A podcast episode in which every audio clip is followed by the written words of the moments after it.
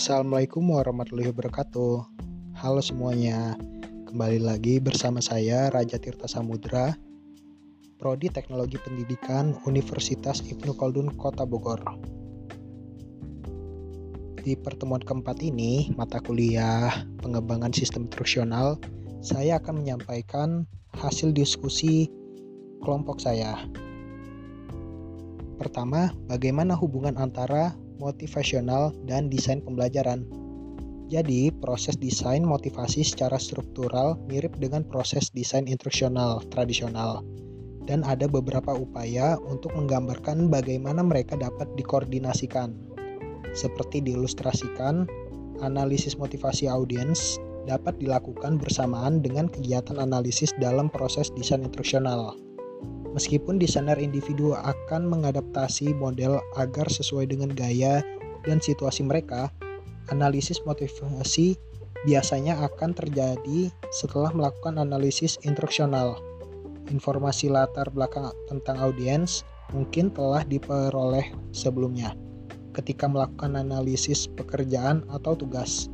Tetapi analisis informasi yang sebenarnya paling efektif setelah analisis instruksional dilakukan Hasil analisis audiens dapat dipengaruhi keputusan tentang tujuan pembelajaran selain memberikan masukan untuk penulisan tujuan motivasi. Lalu, bagaimanakah menerapkan model ARCS dalam mengembangkan sistem instruksional? Model ARCS mempunyai fokus tentang cara mendesain motivasi untuk memfasilitasi belajar dan meningkatkan kinerja langkah-langkah penerapan model ARCS dalam mengembangkan sistem instruksional yaitu pertama menentukan tujuan instruksional dan deskripsi pembelajaran kedua mendapatkan informasi karakteristik peserta didik dan deskripsi ketiga analisis instruksional dan audiens analisis motivasi keempat koordinasi tujuan instruksional dan motivasi kelima dan keenam merancang strategi instruksional dan motivasi Ketujuh, mengembangkan sistem mengembangkan materi instruksional dan motivasi. Kedelapan, evaluasi dan revisi. Singkatnya, delapan langkah-langkah utama ini menggambarkan cara-cara di mana kegiatan desain motivasi dapat diintegrasikan dengan kegiatan desain instruksional. Namun, seperti dengan semua representasi dari proses manusia berhasil, pelaksanaan sebenarnya dapat bervariasi tergantung pada keadaan seperti jenis input yang sudah tersedia, jadwal, anggaran, dan sumber daya lainnya. Ini juga dapat bervariasi tergantung pada gaya pribadi perancang dan sifat materi pelajaran.